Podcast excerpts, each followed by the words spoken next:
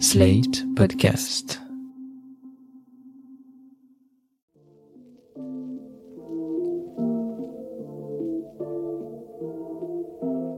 Bonjour et bienvenue dans New Deal, le podcast IFRI TTS au Slate qui revient chaque semaine sur l'actualité politique américaine.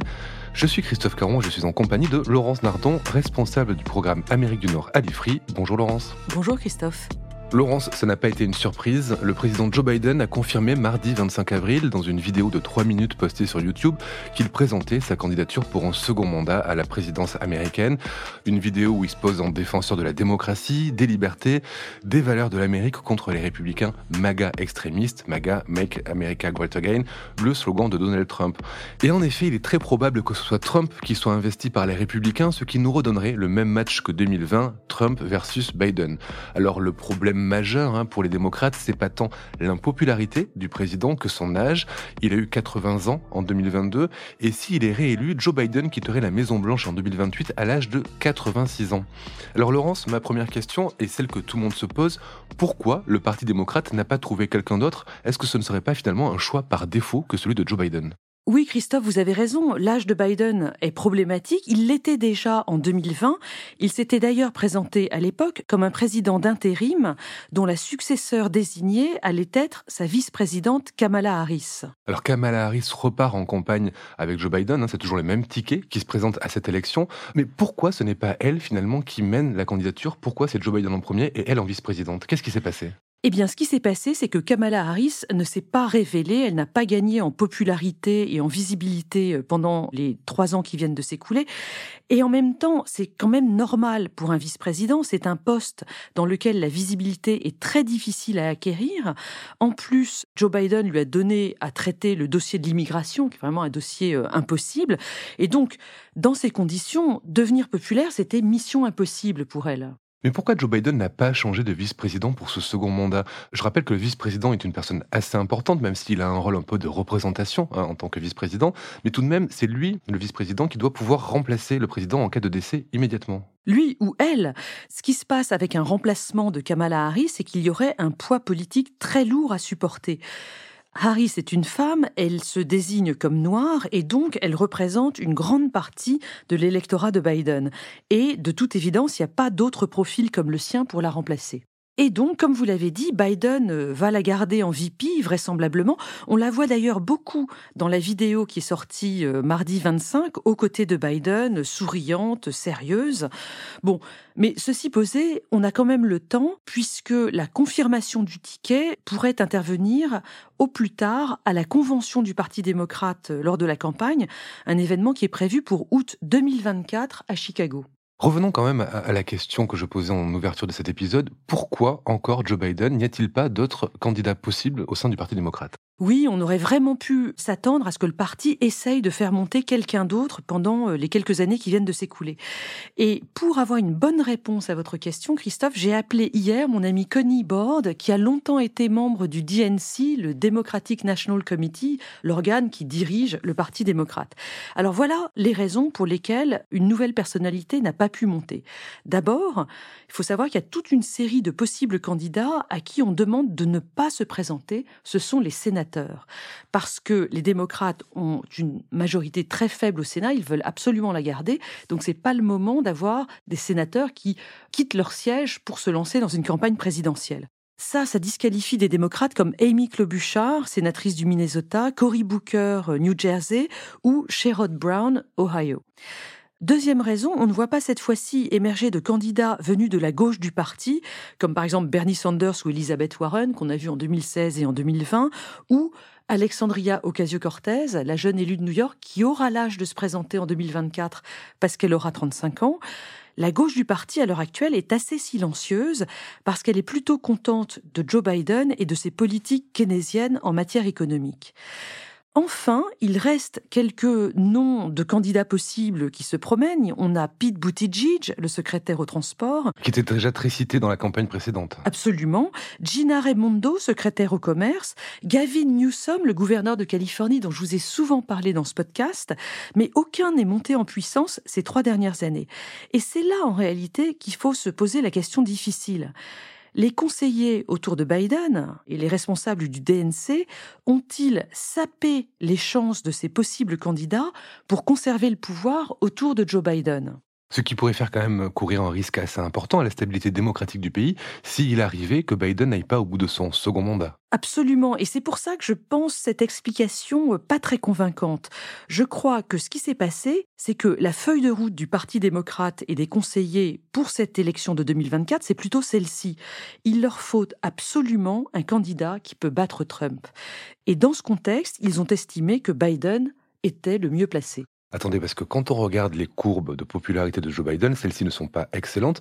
Franchement, on peut quand même douter de sa capacité à battre Trump en 2024, non? Bah, c'est vrai, la popularité de Biden n'est pas très bonne, mais celle de Trump non plus. Si on va voir le site d'agrégateur de sondage 538, on voit que Biden, à l'heure où nous enregistrons ce podcast, a une certaine avance sur Trump dans la moyenne des sondages de popularité. Concernant Biden, on a 43% des Américains qui lui sont favorables contre 53% défavorables. Et pour Trump, on a 38% favorables contre 58% défavorables. Par ailleurs, pour les deux hommes, on a une majorité d'Américains qui n'ont pas vraiment envie qu'ils se représentent. Ce sont 70% des Américains qui n'ont pas envie que Biden se représente. La moitié d'entre eux citent son âge comme raison principale. Et pour Trump, ce sont 60% des Américains qui n'ont pas envie qu'il se représente. Alors je reprends l'expression que vous citiez au début, ce sont des choix par défaut. On sait bien que les sondages ne font pas les élections, et au sein du camp démocrate, on croit quand même à cette candidature Biden. Oui, c'est ça qui est vraiment euh, intéressant. La plupart des analystes du côté démocrate disent que Biden a toutes ses chances, parce que d'une part, il est le président sortant, ça c'est toujours un avantage, et par ailleurs, il a déjà battu Trump, ce qui est une force psychologique énorme. Ça va lui permettre de le traiter de loser euh, depuis le pupitre de la Maison-Blanche pendant toute la campagne. Mais bon, là, on parle de l'homme, mais est-ce que cet homme a un programme et un programme différent de celui qu'il a déjà proposé lors de la précédente élection? Eh bien non, euh, son programme, c'est la suite de ce qu'il a fait avant. D'ailleurs, le slogan dans la vidéo, c'est Let's finish the job, on va finir le travail. Il tient surtout à se présenter comme un leader stable et solide, à même de protéger la démocratie américaine contre le populisme d'extrême droite. Enfin, tout ça, ce sont des grandes idées, mais il y a aussi quand même les faits. On va le juger sur son bilan. Et qu'est-ce que ça donne concrètement, le bilan Biden? Si on prend les grands sujets, les grands dossiers un par un, on voit que c'est à chaque fois le verre à moitié plein ou à moitié vide. Les démocrates vous diront son bilan est tout à fait décent. Si on prend l'économie, pour commencer, ça va se jouer entre sa politique d'interventionnisme économique massif, à l'intention des classes moyennes, et puis de l'autre côté, la menace de l'inflation, même si elle semble un petit peu en baisse euh, au début 2023. Concernant son bilan environnemental, la division d'opinion, elle se joue plutôt au sein du Parti démocrate. Parce que d'une part, il faut euh, saluer le passage à la voiture électrique qui est organisé par les grandes lois de Biden, et pour autant, les jeunes de la gauche radicale sont très en colère parce que Biden a autorisé le projet Willow, ce projet de forage pétrolier dans l'Arctique qui va être euh, un désastre environnemental. Politique étrangère, maintenant, les, républicains vont parler beaucoup du désastre du départ d'Afghanistan à, l'été 2021. Le dossier ukrainien était unificateur pour toute la classe politique américaine. Ça semble diminuer un petit peu ces temps-ci. On verra comment ce dossier se joue. Et puis je termine avec les guerres culturelles. Les démocrates vont pendant toute la campagne parler d'avortement et de droit à la reproduction qui sont attaqués par les conservateurs euh, trumpistes. Et de leur côté, les républicains ne feront que parler du wokisme, des politiques transgenres, etc., qui sont menées euh, à leurs yeux dans les États démocrates. Guerre culturelle qui prenait une grande part hein, dans la vidéo de Joe Biden, puisque la question de l'avortement était euh, revenue sur plusieurs séquences et plusieurs euh, images, et que ça sera un, point, à mon avis, assez important de la campagne démocrate. Allons faire un tour en face et du côté républicain. Où est-ce qu'on en est? Est-ce qu'il y a une feuille de route? Est-ce qu'il y a un programme? Est-ce qu'il y a des idées? Est-ce qu'il y a une dynamique? Ce qui est vraiment intéressant dans ce début de campagne, c'est que les analystes républicains pensent eux aussi que leur candidat, donc Trump, a toutes ses chances contre Biden. Leur feuille de route, elle est très simple, c'est attaquer Biden, c'est l'essentiel de leur programme. Ils vont le présenter à la fois comme un communiste attaché à détruire tout ce qui fait l'Amérique et comme un vieillard sénile qui peut à peine articuler une phrase, à peine tenir debout. Ce qui leur permet d'être aussi confiants, c'est que l'adversaire probable de Biden, Donald Trump, n'a pas du tout été affaibli dans son propre camp par son inculpation récente. Il est toujours favori dans les sondages de primaire républicaine. Ces jours-ci, il devance DeSantis de plus de 10 points dans les sondages. Puisque vous parlez de l'inculpation de Donald Trump, où est-ce qu'on en est de ces différents procès? Figurez-vous qu'il y a du nouveau. Mardi 25 avril, un procès s'est ouvert dans une cour fédérale du district de Manhattan. C'est une journaliste qui accuse Trump de l'avoir violée dans les années 1990. Il nie les faits absolument. On va voir ce qui se passe. Et puis, ça avance aussi en Géorgie, puisque la procureure en charge du procès dans lequel, vous savez, Trump est accusé d'avoir fait pression sur les responsables de cet État en 2020 pour renverser le résultat, eh bien, cette procureure annonce qu'elle rendra sa décision sur une possible inculpation à l'été 2023. Puisqu'on parle du camp républicain, j'aimerais profiter de votre présence pour que vous nous fassiez un point sur le renvoi brutal et assez surprenant ce lundi 24 avril de Tucker Carlson, euh, le journaliste vedette de Fox News. Oui, ce présentateur de Fox News, populiste de droite, extrêmement virulent. Alors pourquoi est-ce qu'il a été viré aussi brutalement par euh, Robert Murdoch? Eh bien, c'est sans doute en lien avec le procès en diffamation qui a été intenté par l'entreprise de machines à voter Dominion contre Fox News.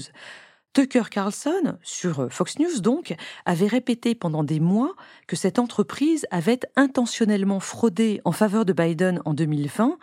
Fox a évité le procès, on l'a appris ces derniers jours, en versant près de 800 millions de dollars à Dominion. Oui, mais c'est pas tant les 800 millions de dollars versés à Dominion qui sont un problème pour Murdoch, mais la correspondance de Tucker Carlson qui a été révélée pendant l'enquête. Oui, on a vu sortir pas mal de mails rédigés par Carlson à l'attention de ses équipes ou de ses amis dans lesquels non seulement il critique la chaîne Fox News, donc son employeur, mais aussi il révèle qu'il déteste Donald Trump, ce qui est vraiment incroyable quand on entend ce qu'il dit à l'antenne. Ajoutons à cela qu'il déclare toujours dans ses mails ne pas croire à cette théorie de la triche de, Dominion, ce qui fait quand même beaucoup. C'est donc une voix de l'extrême droite qui disparaît sur un, un média euh, extrêmement populaire euh, aux États-Unis.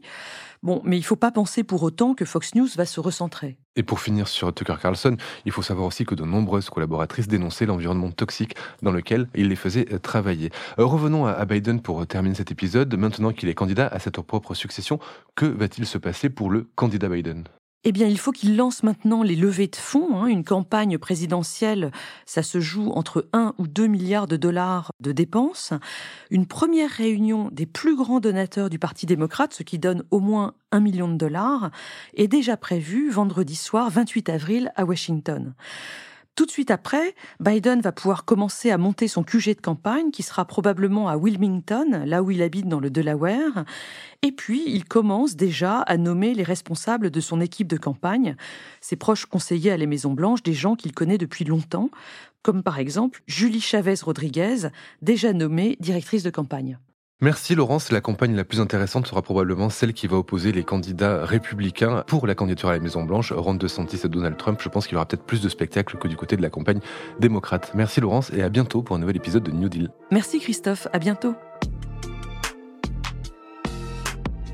New Deal chaque semaine sur Slate, TTSO, Lifree et sur vos plateformes de podcast préférées.